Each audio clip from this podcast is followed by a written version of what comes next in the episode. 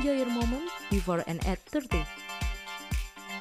Hai, kembali lagi di podcast Before and at 30 bareng Winda Karmelita di sini dan masih nggak sendirian gitu, sudah ditemani lagi sama Rizal. Iya. Kita ngomong ngoceh terus gitu dengan menerapkan social distancing ini. Iya.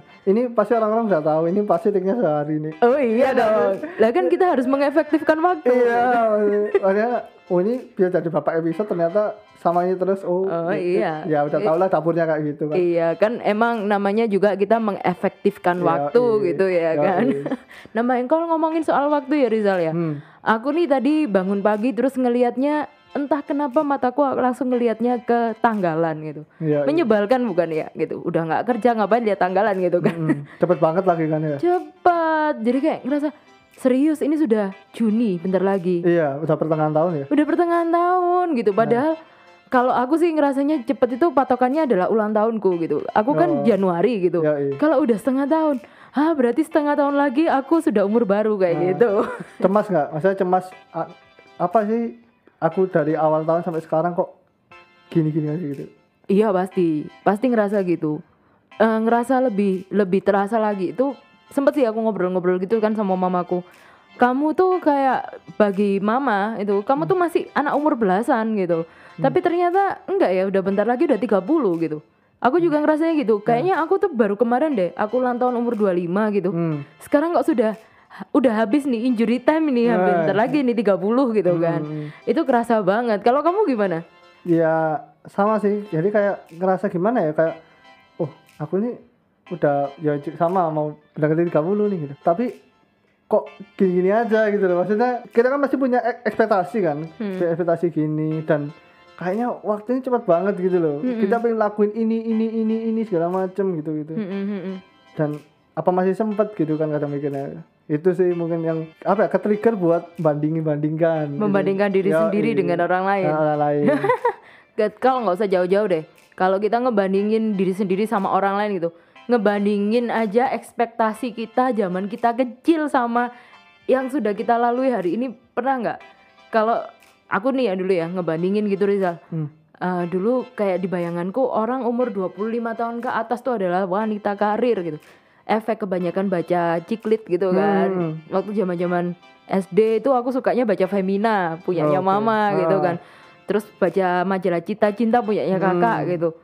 Apalagi baca ciklit itu ya, udah masuk ke SMP gitu kayak oh ternyata orang-orang umur 25 itu harus kayak gitu. Ada gitu penggambaran di otakku. Iya iya. Sosoknya kayak gimana?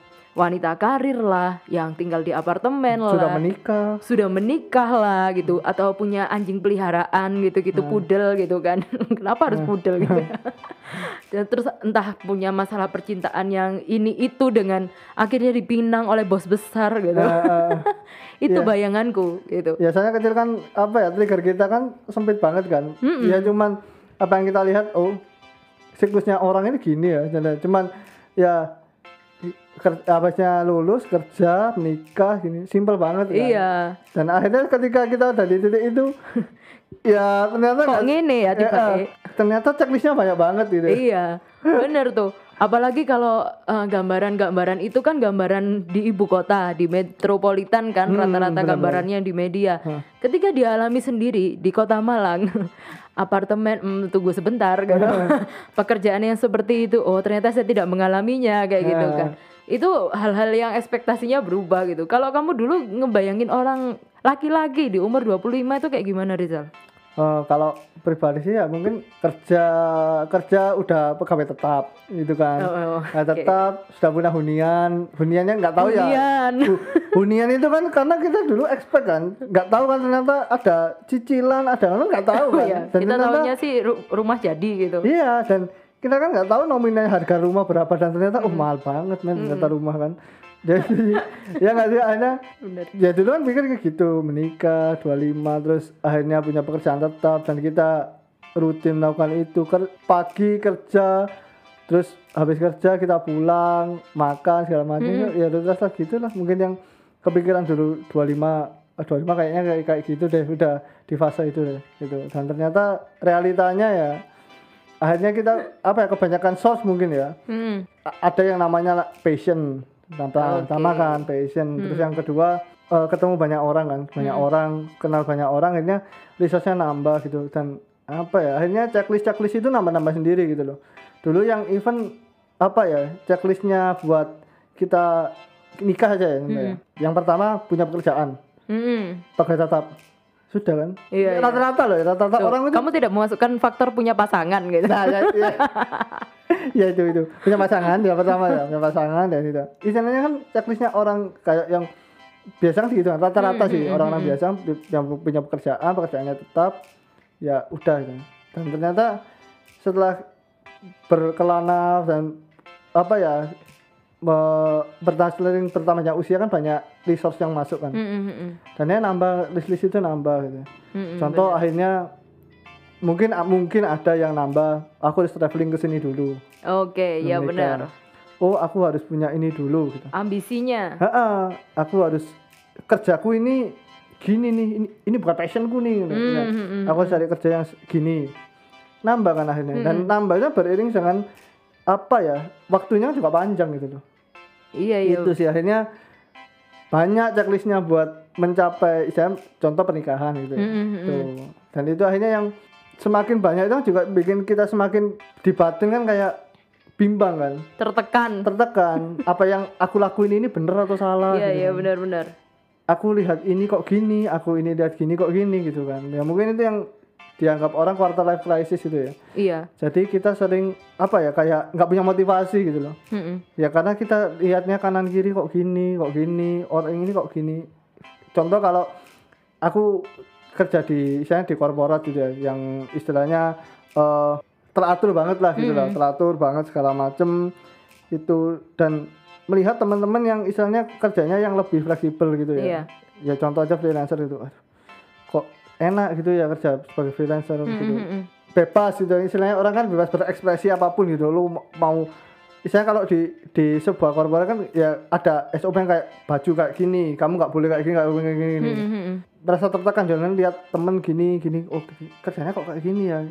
Akhirnya ngerasa wah ini kayaknya bukan aku nih gitu Iya. kan Kok aku tidak seperti dia? kok, kok ini kok ada kayak pragmatis banget ya aku ya gitu ya. Itu yang mungkin bikin orang ketakutan gitu maksudnya kayak khawatir oh ini aku sudah bener apa belum? Nah itu sudah bener apa belum gitu sih dan akhirnya checklistnya nambah-nambah gitu.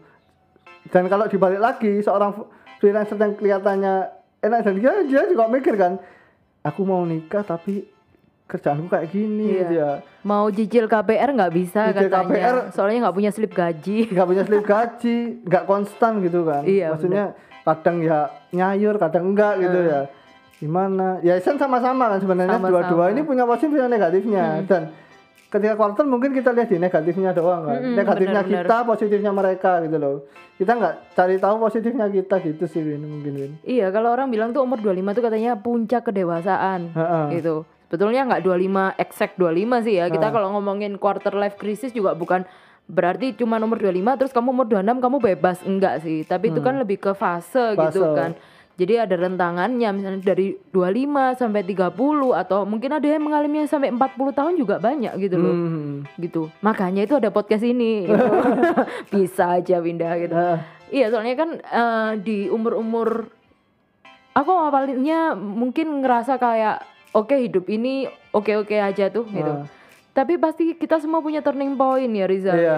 Kalau aku dulu ngerasa turning pointnya adalah ketika papaku meninggal gitu. Hmm. Di usia 24 tahun. Itu kayaknya aku dipaksa untuk dewasa gitu. Hmm. Satu pelajaran belum selesai, pelajaran yang lain datang gitu. Hmm. Pelajaran satu adalah ketika kita masuk ke umur 25 menuju ke 30 dan seterusnya itu, kita harus sadar kalau kita bakal eh, menghadapi yang namanya ditinggalkan sama orang tua. Oh, Oke. Itu itu itu hal yang paling sering dan sangat common terjadi adalah orang tua meninggal gitu Hmm. itu itu eh, kalau teman-temanku bilang semua pada waktunya win gitu Iya. nanti giliran gitu hari itu aku yang kehilangan papaku besok temanku ada yang akhirnya eh, kita dapat broadcastan gitu kayak ini telah meninggal orang tua dari ini gitu Hmm. Dan dengan meninggalnya orang tua itu kalau aku turning point sih. Karena akhirnya aku jadi tulang punggung keluarga gitu. Hmm. sesuatu yang nggak pernah aku pikirkan sih Rizal. Iya. gitu. Kayak tiba-tiba harus eh, sesederhana ini. Harus ngerti gimana caranya bayar PBB atau Oke. gimana caranya bayar listrik air dan lain-lain. Heeh, buat anak yang mungkin eh, kalau orang Jawa bilang cemepak ya. Heeh. semua sudah disiapkan gitu. Itu kayak waduh aku kudu ini ini caranya gimana? Gitu. Heeh. Hal-hal seperti itu yang yang aku alami di usia 25 pas itu 25 bulat itu tuh aku ngalaminnya itu Iya, dan akhirnya tahu yang bayar listrik di mana gitu ya. iya iya akhirnya saya tahu bayar listrik gimana Iya sih. Maksudnya kan eh, banyak sih faktornya ya. Enggak Mm-mm. karir, eh, finansial bisa. iya Terus percintaan juga bisa kan. Bisa. Itu. Ya contoh kalau finansial ya kita apa ya apa yang kita dapat kadang itu resource-nya jadi kayak kurang terus gitu kan. Itu kurang ini kurang ini kurang gitu kan. Jadi kan itu udah quarter kan. iya Akhirnya terobatinya ya karena healingnya kita sendiri gitu loh. Mm-mm. Kita sudah bisa menerima bahwa ya ya ini kayak saya ya ini uripku ngono. Mm-mm. Even gini ya udahlah yes lakukan yang terbaik gitu aja sih mungkin ya. Iya. Dulu aku eh, waktu aku umur sekitar 20-an gitu aku pernah punya temen nih. Dia udah udah umurnya jauh di atas aku terus aku tanya, "Mas, rasanya umur 25 tuh gimana?" Serius nih aku nanyain kayak gitu. Itu pertanyaan sangat polos gitu kan. Karena aku pengen tahu gitu, umur 25 tuh kayak gimana? Apakah sama seperti gambaran-gambaran yang aku baca di em, novel, di majalah gitu ataukah sama seperti yang gambaran yang ada di pikiranku sendiri gitu. Hmm. Tapi ternyata eh, waktu itu jawabannya ya aku lupa sih eh, jawaban pastinya seperti apa. Pokoknya intinya adalah ya di situ kamu belajar banyak tentang kedewasaan gitu. Dan itu memang memang benar terjadi sih gitu. Dalam mungkin ngerasa ya Rizal ya kayak umur udah umur 25 kayaknya orang tua nggak terlalu banyak ikut campur dalam pengambilan Iya, keputusan ya. Jadi istilahnya ya ambillah keputusan itulah jalanin dan bertanggung jawab lah gitu kan. Hmm. Jadi kalau dibilang umur 25 itu dan seterusnya itu serem, serem. Iya, ngeri-ngeri sedap lah. iya khususnya sih kayak di milenial sini ya sih. iya, ya gimana? Aku ngutip dari apa Forbes ya. Jadi kayak generasi dulu itu istilahnya mana pekerjaan itu ya kan dapat duit gitu.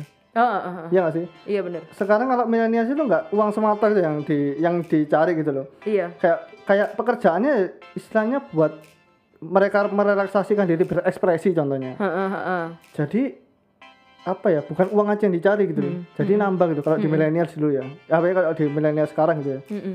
Jadi ya uang iya cuman kebebasan itu ya juga dicari gitu loh. Mm-mm, bener. Itu sih. Kalau orang dulu kan ya kerja dapat duit selesai. Iya loh. Kerjanya apa ya dapat duit. Iya bener. Ya nggak sih? Gitu. Itulah mengapa dulu orang-orang mindset orang-orang tua kita adalah anak tuh harus kerja kantoran kayak gitu-gitu Mm-mm. kan.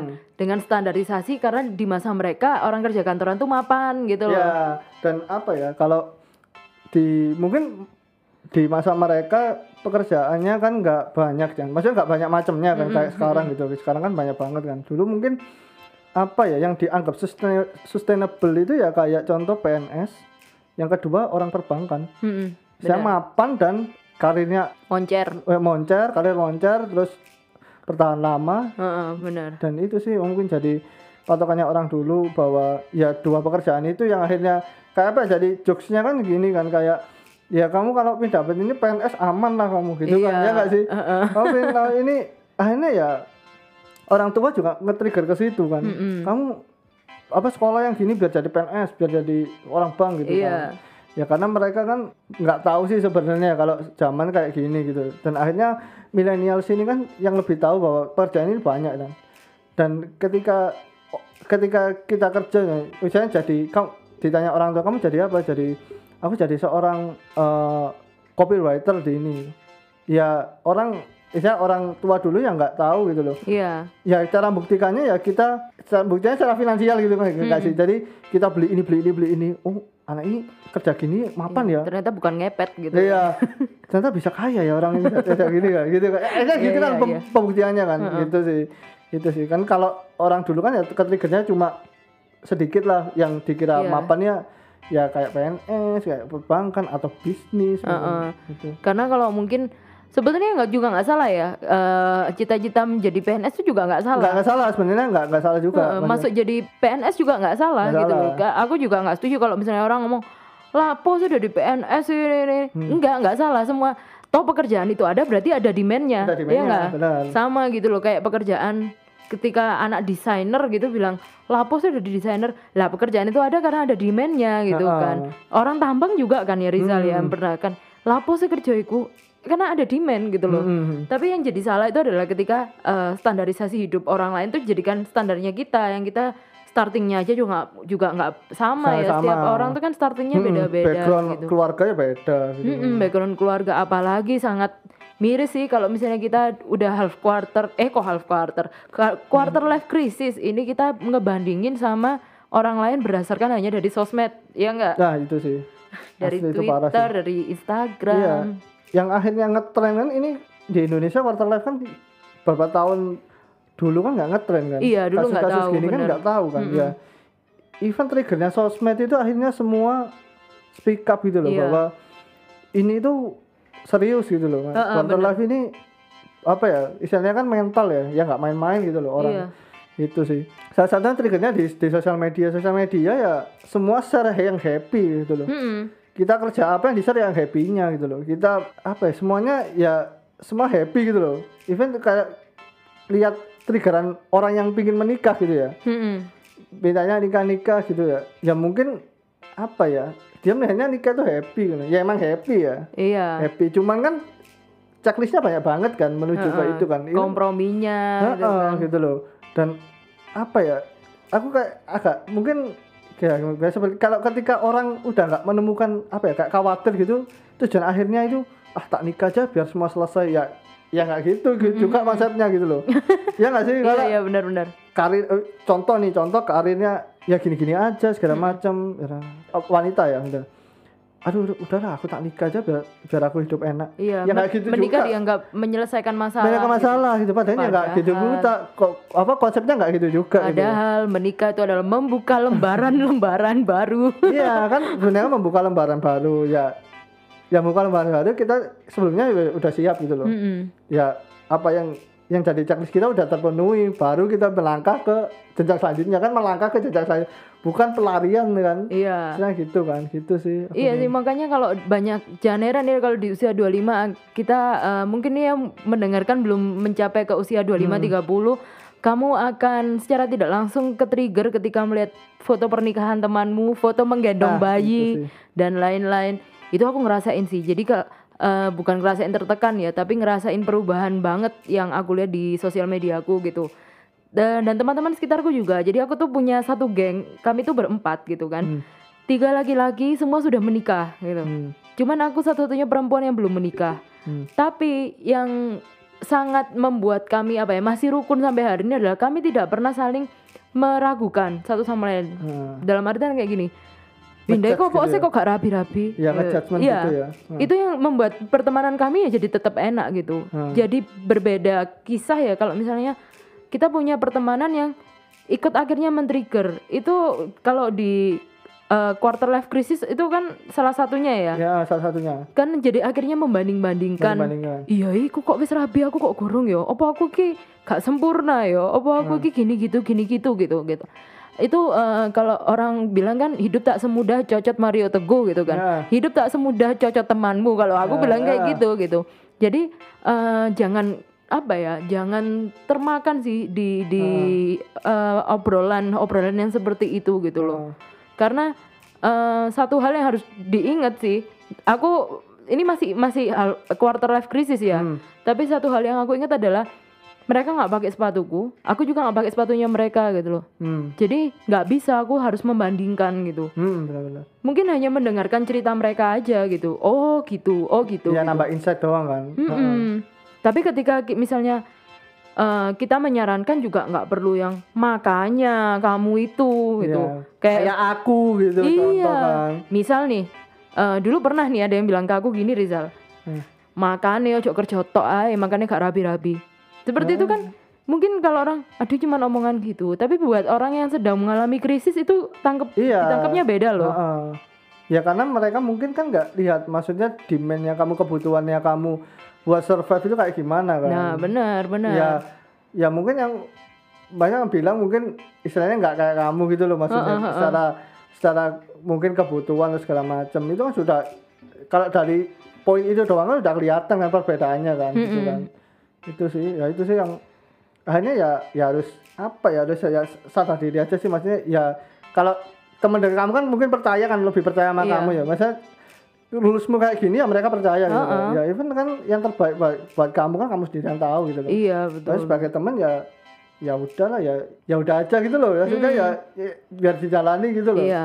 Even kalau kamu ada apa, apa kesusahan atau apa kan mengingatkan doang kan Mm-mm. kayak ngasih motivasi gitu ngasih loh ngasih masukan oh oh ini kalau menurutku salah nih Win coba gini gini gini gini gimana gitu kan Iya. misalnya ngasih saran kan bukan Mm-mm. judgement yang ah ya udahlah kamu kamu sih ngene ngene loh tak anu i kayak iki Kudune ngene. kudune ngene Heeh. Nah, kayak gitu kan sebenarnya itu kan menjudgement sebenarnya ya kasih saran aja oh kalau apa dari mereka juga tahu kan maksudnya mereka kan sedikit tahu kan tahu workflowmu gimana kan iya kalau aku lihat dari dari apa workflowmu gini ini menurutku salah coba kamu coba gini nah itu kan beda kan iya kita penyampaian aja deliverynya kita apa ya omongan kita ke Mm. teman lawan bicara kan beda kan Mm-mm. misalnya ada satu kata dua kata yang apa beda itu ya beda itu Iya, penyampaiannya beda. gitu. Apalagi Beda kalau maksudnya misalnya banyak itu kan eh, ngebandinginnya gini Rizal, kalau di cewek-cewek tuh umur 25-an tuh ya. Hmm. Yang satu udah nikah. Terus dia dia jadi mereview kembali hubungannya dengan eh, pacarnya gitu Hmm. kan kayak Oh iya ya dia udah menikah loh, aku udah dipacarin 10 tahun nggak nikah-nikah kayak gitu Hmm. misal itu. Belum lagi kalau misalnya si teman nih kayak Hmm. bilang ini makanya tolong nang rabia ngenteni opo sih gitu. Hmm. Itu masalahnya eh, kesiapan tiap orang beda. A- Iya. Ada eh, pasangan yang mungkin eh, udah cemepak itu ya aku Hmm. bilang, udah cemepak dari orang tuanya atau memang dia secara finansial, secara mandiri dia udah bisa. Tapi kan ada yang belum dan masih mempersiapkan ke situ Hmm. gitu. Itu ya seperti aku bilang tadi starting pointnya tuh nggak sama, sama. gitu. Ab- eh, jangan meminta result yang sama Ha-ha. gitu kan. dan checklistnya beda-beda gitu Mm-mm. ya kayak apa ya contoh aja gini contoh yang simple ya dua cewek gitu ya yang satu pacarnya traveler yang satu enggak gitu Mm-mm. nah ketika yang pacar traveler itu dia sebelum nikah dia pingin checklist pingin ke sini dulu sebelum nikah gitu Mm-mm. ya sebagai cewek kan dia menghormati itu kan Mm-mm, mm-mm. ya sisa si satunya nikah cepet tapi kan si cewek yang satunya kan dia menghormati keputusan cowoknya buat Iya. ke sini dulu kan Mm-mm. buat nyampe ini dulu lah gitu ya jadi dari situ kan beda dari hobi loh ya Mm-mm. satu hobi traveling satu enggak gitu Mm-mm. itu sih Yang Dari penting situ- kan yang diketahui adalah dua-duanya punya uh, keinginan untuk serius Untuk gitu dan serius, tidak gitu. main-main lagi Ha-ha. gitu loh.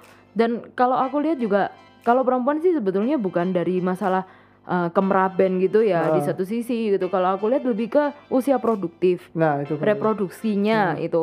Jadi uh, ketika orang bilang ke aku gini, "Oh, kon wis arepe 30 kok gorong rabi." Iya, tanpa kamu ngomong gitu aku sudah punya catatan sendiri ha. gitu. Toh eh, akte kelahiranku juga mengatakan aku tahun ini gitu kan, nggak usah Segini, dikasih tahu ha. lagi gitu kan. Tapi emang sih ada benernya karena usia reproduksi perempuan itu kan semakin menurun kan kesuburannya. Ketika kita udah mencapai umur 30 ke atas itu lebih cenderung lebih agak sulit, sulit untuk ha. hamil gitu. Hmm. Tapi kan eh, tiap orang juga nggak cuman mikirin itu aja Iya, gitu banyak. kesiapannya. Lah misalnya kalau ada orang yang udah sangat siap lahir batin untuk menikah tapi ternyata jodohnya masih ngetem di pasar mergan gitu masuk belum dateng gitu kan Iya, masa mau kompleks kan dipaksa sebenarnya kan. gitu. Permasalahannya kan kompleks banget kan. Ya ada Iya. yang ekonomi siap pasang nggak siap, ada yang pasang siap ekonomi nggak siap, Iya. ada yang semuanya siap tapi masih ada apa ya pekerjaannya yang masih limbung gitu loh, Mm, masih mm. iya bener ya gitu kan banyak kan masih Banyak faktor. banyak faktor lah gitu. Iya. Makanya jangan banding bandingin apalagi pernikahan gitu kan ya. Ya udah. Iya benar. Itu kan ya semua berharap kan itu sustain sampai kita nggak Uh-uh. ada kan. Kan gini ya Rizal ya. eh, orang single bukan berarti dia sedih hidupnya. Ha, Orang eh, berpasangan juga bukan berarti bahagia hidupnya Hmm. dan sebaliknya gitu kan. Hmm. Jadi nggak nggak bisa kita nerapin apa standar orang lain ke kita gitu. Hmm. Toh meskipun aku ngomong kayak gini kayaknya gampang, tapi aku sendiri juga masih sering ke-trigger untuk tidak bisa gitu loh. Lepas Ya. dari itu kayak misalnya aduh arek iki kok wis iku ya, aku kok gurung ya kayak gitu-gitu. Hmm. Tapi akhirnya banyak hal yang eh, sering cerita-cerita sama teman itu juga cukup membantu kita untuk apa ya? relief, relief Iya. perasaan, relief stres gitu. Apalagi kalau di umur 25 itu banyak banget tekanan. Nah, ini salah satunya gini nih, yang ada apa ya? Menurutku ada kasus yang kayak gini. Kadang kita bisa menikah ya, menikah checklist kita banyak nih. Mm-mm. harus punya ini ini ini ini ini nah akhirnya kita kan sering sering misalnya interaksi sama temen sharing segala macam terus punya hmm, temen ini saya udah menikah apa gimana? Kita ke nikahnya temen kita lihat. Sederhana banget ya nikahnya ya gitu. Mm-mm. dan mereka happy gitu. Even checklist itu kan akhirnya melunak kan? Mm-mm. kita yang sudah pengen nikah wah gitu segala macam dan ternyata itu kan nggak butuh kan sebenarnya. Iya iya benar. akhirnya ngilang Mm-mm. gitu. Dan akhirnya apa ya ada ada ngelunaknya gitu loh. Mm-mm. kita checklist banyak terus kita lihat temen cerita nggak usah muluk-muluk deh sebenarnya gini gini gini gini bisa kok gini, gini. Mm-mm. akhirnya kita punya insight baru kan oh Iya, iya iya, iya. ternyata Benar. ternyata nggak mulu kayak gitu kita nggak butuh pernikahan nggak butuh sebuah yang gedung gede segala macam ini ini segala macam even simple ya bisa yang penting sah gitu kan ya Iya. gitu kan sama aja sama kayak pekerjaan kan juga gitu gitu kita ada tulisnya terakhir ini ini segala macam gitu dan kita sering interaksi ke teman gitu Mm-mm. terus kita sering nggak puas gitu kok kita gajinya segini gini gini doang gitu ya dan akhirnya ketemu temen yang istilahnya sharing gitu kamu segitu Mak. aku lu segini gini gini bisa kok caranya gini gini gini Mm-mm. itu kan kita kan akhirnya dapat healing kan dapat Iya. pembelajaran insight kan oh iya ternyata apa yang dulu apa ya aku kebu-kebunya ternyata ya terlalu maksudnya expectnya terlalu tinggi gitu loh akhirnya melunak Iya iya. akhirnya kan kita lebih bisa sabar bisa Hmm. lebih menerima Iya. ya hanya relaksasinya kan lewat situ kan Hmm. interaksi ke teman-teman gitu sharing aku kok gini-gini ya maksudnya aku kerja sampai gini-gini kok segini-gini aja ya dan aku pengen dapat ini dapat ini dapat ini nih gitu Mm-mm. Terlalu keras pada diri sendiri. ya itu sih yang ya terus keras pada diri sendiri akhirnya dapat insight dari dari teman-teman udah nggak usah gini udah gini gini gini ya. dan akhirnya kita kan tahu sendiri oh iya bener ya ternyata kayak gitu dan itu mungkin semua sektor hampir sama sih Mm-mm. entah itu percintaan entah itu di karir gitu segala macam kan ya itu sih Nah kita kalau mau ngomongin soal apa aja sih hal-hal yang berubah atau apa aja sih hal-hal yang eh, kita persiapkan gitu supaya quarter krisis ini tidak terlalu menjadi-jadi atau ketika kita di usia tua kita tidak terlalu jatuh terpuruk gitu. Nanti Iya. kita bahas ya Ram Iya, iya. bareng-bareng sama Rizal. Ini kita ngebahas apa sih? Guys, abis ini kayak aku bikin podcast deh, curhat tuh. Eh salah. Gak jadi, gak jadi.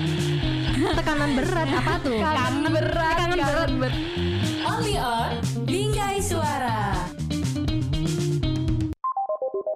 karena poin ini sebenarnya poin-poin kecil yang kadang-kadang orang nggak nggak memperhatikan gitu komunikasi dengan orang lain dan kita punya misi bersama.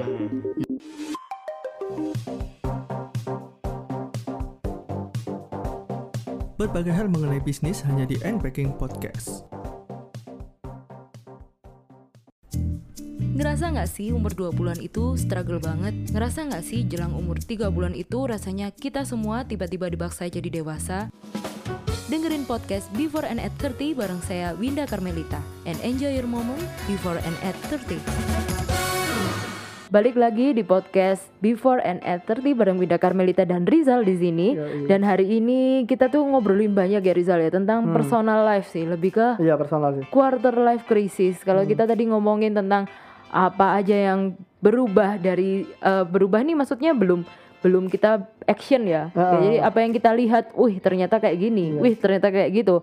Nah ini eh, Rizal mungkin eh, punya nggak sih kayak sesuatu hal yang akhirnya mengubah hidupmu di usia usia menuju 30, 25, 30 inilah itu. Apa yang akhirnya jadi concernmu lah kalau bilang. oh kalau aku sih apa ya mungkin yang lebih utama kan di di keuangan kan Mm-mm. soalnya dulu aku pertama kali kerja umur 18 tahun gitu Hmm. 18 tahun itu kerja dan itu langsung bludak gitu loh maksudnya paham gak sih jadi langsung Mm-mm. shock dapat gaji gitu loh kan Oke. iya kan ya, Waktu gitu. itu kerja di mana? Di di pertambangan kan? Wah. dan Mm-mm. ya tahu kan pertambangan berapa, berapa sih income-nya gitu? Mm-mm. kan banyak banget kan gitu. Ya menurutku dulu banyak kan. Mm-mm. anak 18 tahun gitu men. Banyak gitu. Dan akhirnya di situ nggak tahu nih ke mana. Akhirnya ya ya jadi happy doang gitu loh. Mm-mm, kan happy happy segala macam dan akhirnya eh, empat tahun berselang akhirnya aku memutuskan buat apa ya ada ada proses dirumahkan kan. Mm-mm. dan akhirnya aku ketika disuruh kembali aku ngambil no lah gitu. Mm-mm. no lah enggak lah. Aku eh, cukup puas lah di situ dan bikin starting new gitu. Dan starting new kan event kan nggak sama kan? Hmm, apa yang kita secara finansial aja beda kan? Di sana sama di sini gitu loh. Dan akhirnya kan kayak shock gitu maksudnya dulu dulu dapatnya segini kok sekarang se- segini? Gimana nih? ternyata. Heeh.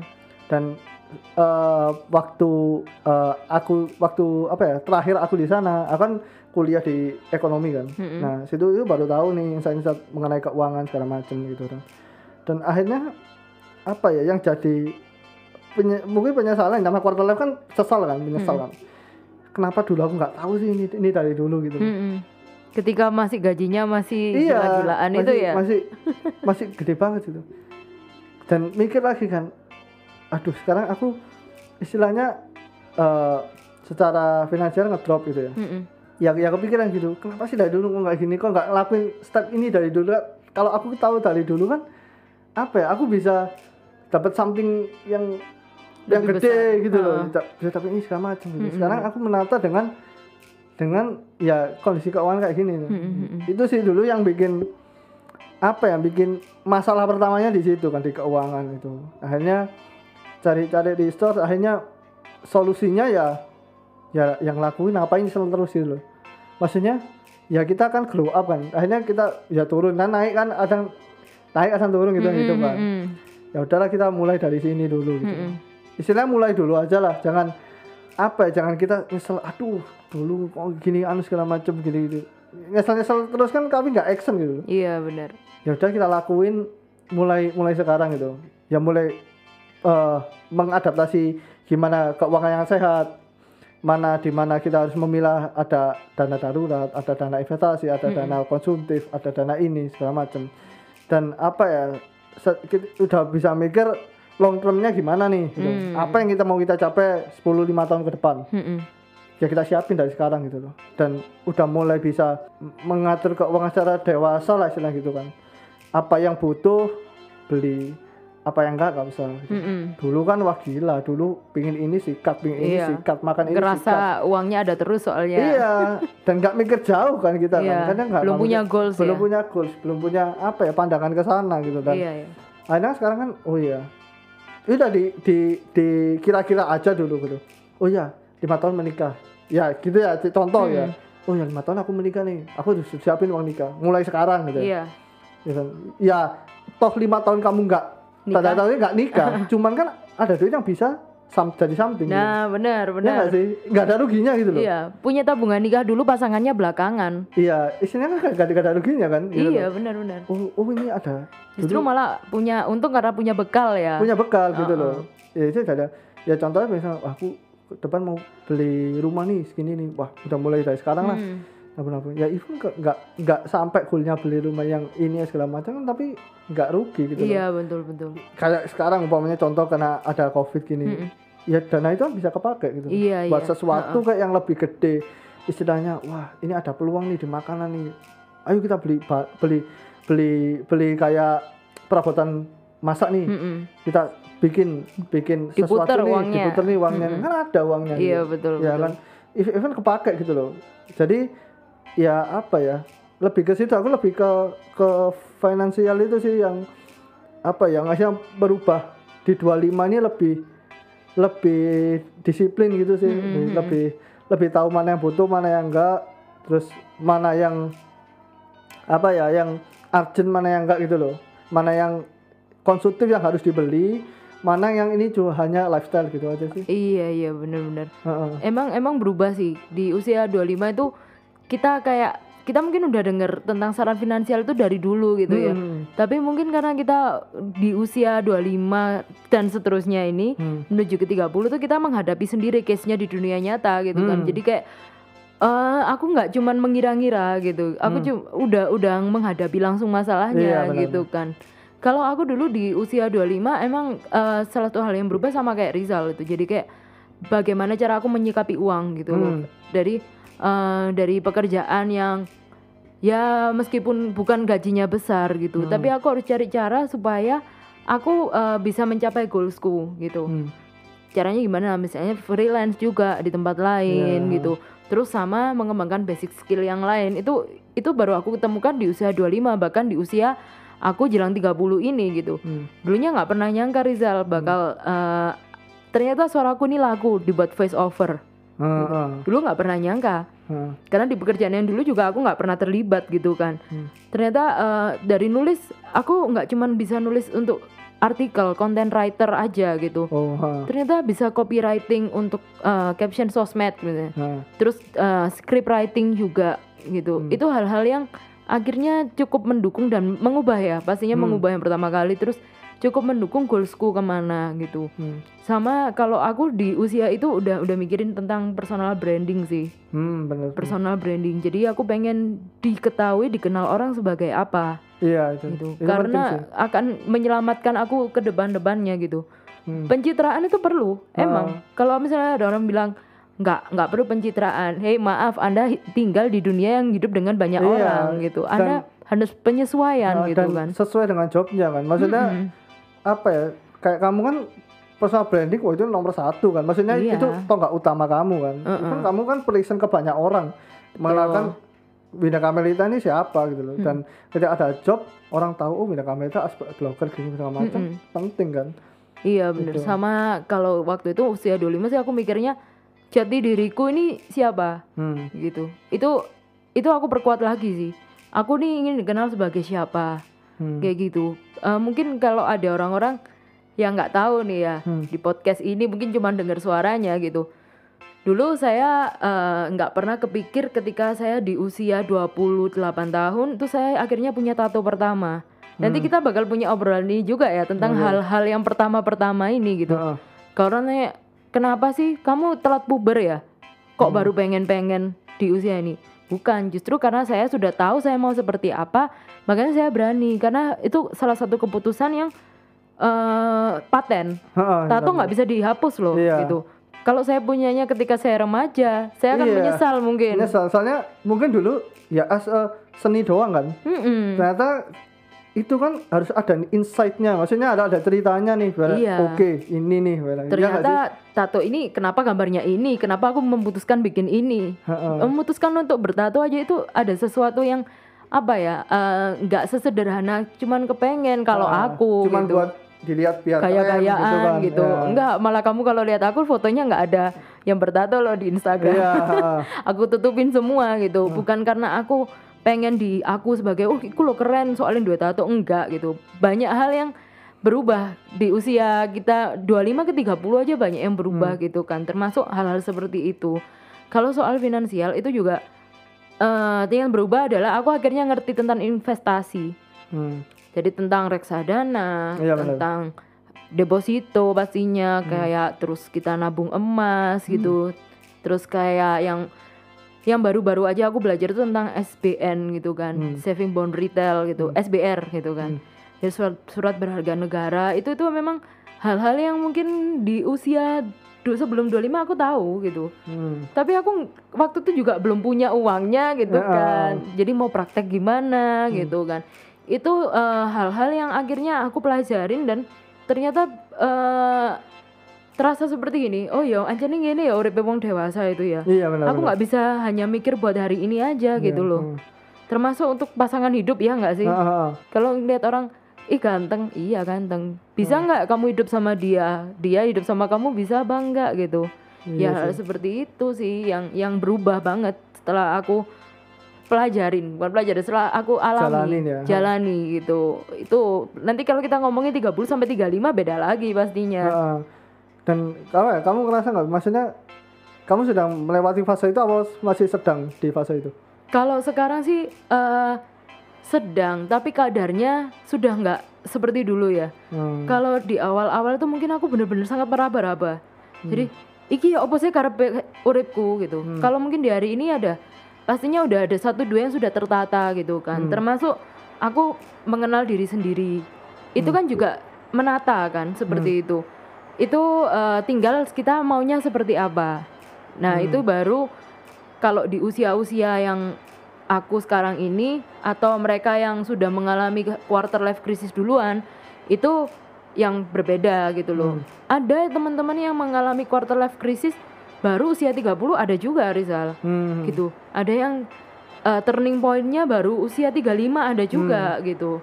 Ya dan apa ya source-nya kan macem-macem ya Mm-mm. ya contoh kalau kita yang pegang sosmed source-nya bisa dapat sosmed Heeh. ya mungkin orang yang nggak pegang sosmed nggak anu kan ya mereka juga mungkin baru ngerasanya 30 atau Mm-mm, berapa mm-mm. beda-beda kan sebenarnya Iya sih, dan dan jangan pernah berpikir kalau kamu tuh telat sih sama hidupmu. iya benar itu sih benar Itu sih kalau telat sama hidup bukan dengan perbandingan adalah hidup orang lain gitu Iya. loh Rizal, tapi mungkin kalau cerita dari teman-temanku gitu, telatnya karena apa? Aku telat memulai menabung.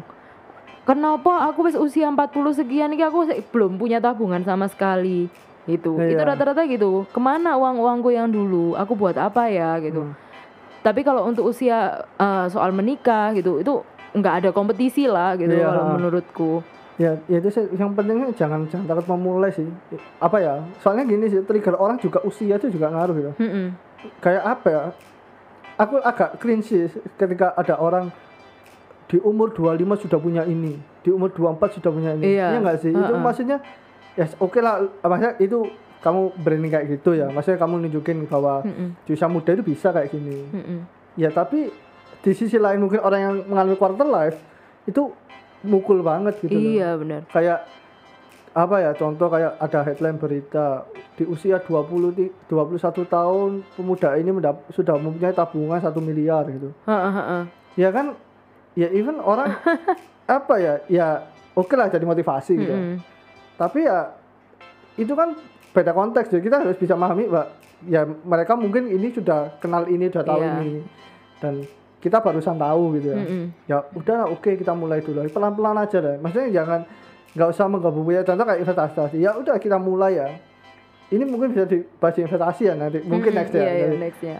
jadi kayak contoh kita investasi ada dua sih ada yang pertama-tama nggak sabaran Heeh. sama yang satunya pingin cepet dapat apa ya dapat banyak banyak apa banyak istilah banyak Hasil. banyak hasil gitu ya pertama lakuin aja yang pertama ya kita, kita konstan dulu aja Mm-mm. jangan kita misalnya dapat eh, uang seribu ya seribu rupiah gitu ya 800 nya itu di investasi kita hidup 200 rupiah doang gitu. Mm-mm. ya jangan gitu loh awal-awal Iya, ya Benar. ya step by step gitu loh men. Ya, Mm-mm. kita kayak ya oke lah kita dari uang 1200 nya dulu Mm-mm. goalsnya bukan kamu dapat berapa gede tapi mengukur kamu istiqomah maksudnya istiqomah itu kamu Konsisten. konsisten nggak gitu Iya, loh heeh, betul, setahun oke setahun aku konsisten next apa next levelnya nih Mm-mm. oke aku tambah deh jadi dari 200 ke 300 gitu Iya, ya heeh. Nah, oke konsisten terus ah, aku nggak mau nih kayak maksudnya investasi di ini doang. Aku pengen cari source yang lain nih yang anu. Ya udah kita cari yang bisa ngasih demandnya lebih lebih Mm-mm. gede gitu. Ya apa ya gitu. Kita kan belajar kan. Mm-mm, mm-mm. Wah, ada nih ini. Oke, next aku mau ke sini nih. Iya. Ini tapi kelar dulu. Pelan-pelan gitu loh. Ada kan yang orang yang tiba-tiba ya akhirnya jatuhnya ke investasi bodong itu kan. Iya, investasi bodong. Orang ke trigger pengen dapat banyak gitu. Kita kasih 50% keuntungan gitu. Kayal ya. gini, Kayal maksudnya kan nggak masuk akal kan gitu loh. Iya, mana ada uh, no free lunch today gitu kan. Eh, kan kayak nggak masuk akal akhirnya. Ya udah orang bono-bono ke sana ke, ke kena itu jadi sosnya itu. Ya orang nggak sabaran itu tadi. Mm-mm, Orang nggak sabaran sama keburu pengen ini gitu. Iya. Emang sih kalau uh, aku ngeliat juga banyak orang yang bilang, "Alah, mek hasilnya mek semono lho lah lapo gitu." Nah. Hasil uh, begini ya ibu-ibu ya, kalau misalnya Anda satu miliar ya duitnya 100 rupiahnya jatuh itu sudah udah nggak jadi satu miliar lagi gitu Heeh. kan. Istilahnya kan kayak gitu ya. Maksudnya Mm. uh, sekecil apa pun tuh juga ada harganya, Harganya. gitu. Kita ngomongin gini ini bukan berarti kalau bahasa orang Malang kedonyan gitu ya, Iya, bukan ya. Tapi emang uh, ini yang kami sama-sama rasakan gitu loh. Mungkin Hmm. teman-teman yang dengerin juga merasakan Relate gini. gitu Heeh. ya. Ada yang ngerasa kalau aku nih kok setahun kerja terus nggak punya tabungan. Nah itu itu banyak banget, Heeh. banyak banget. Uangnya larinya ke mana? Sebetulnya bukan bukan kita menyuruh orang jadi pelit, bukan gitu. Tapi tahu ke mana uangmu tuh lari. Hmm. Terus aku kayak sekarang ini lagi apa ya? eh, lagi concern bukan concern em, ngetrack ngetrack ke mana uang uangku pergi gitu sampai aku kayak install aplikasi kayak gitu Mm-mm. terus aku track juga gitu kayak misalnya aku tetapkan dengan aku punya dana darurat segini ini boleh dipakai buat apa aja. Hmm. Misalnya dalam setahun aku punya jatah beli baju berapa kali, Nah, nominalnya berapa, liburan berapa. Nah kalau pandemi gini kan uangnya nggak kepake gitu. Aku jadinya kepikirannya yang lain Rizal. Hmm. Aku jadi pengen dari dulu ya. Aku kalau ditanyain orang cita-citamu nanti di masa tua apa, mereka pada salah. Mereka ngiranya aku pengen jadi entah nyanyi lah seperti apa yang biasa aku lakukan atau pengen punya agency gitu. Enggak, aku pengen bertani dan berbudidaya Iya. ternak apa gitu kayak gitu. Iya, banyak sih orang yang berpikiran gitu sih. Iya, iya. nggak sih? Orang-orang larinya mesti kalau nggak ya bertani gitu kan. Ya, menjalani kayak kebebasan gitu Iya, kalau temenku ada yang pengen punya kos-kosan gitu. Iya.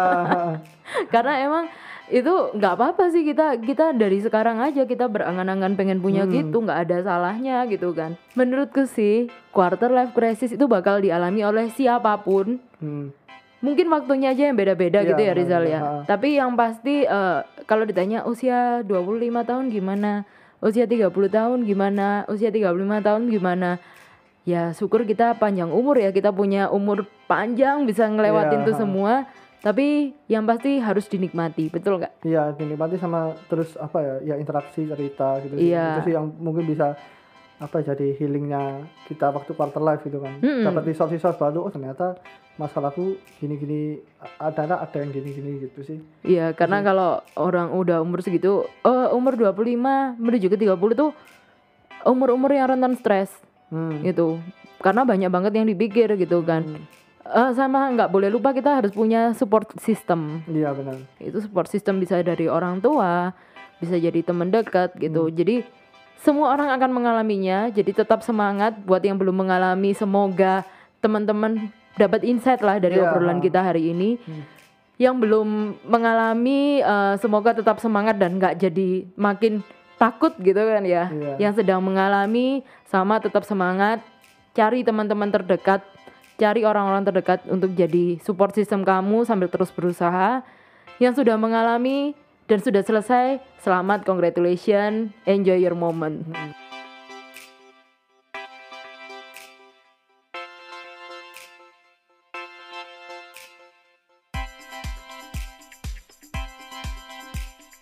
Enjoy your moment before and at 30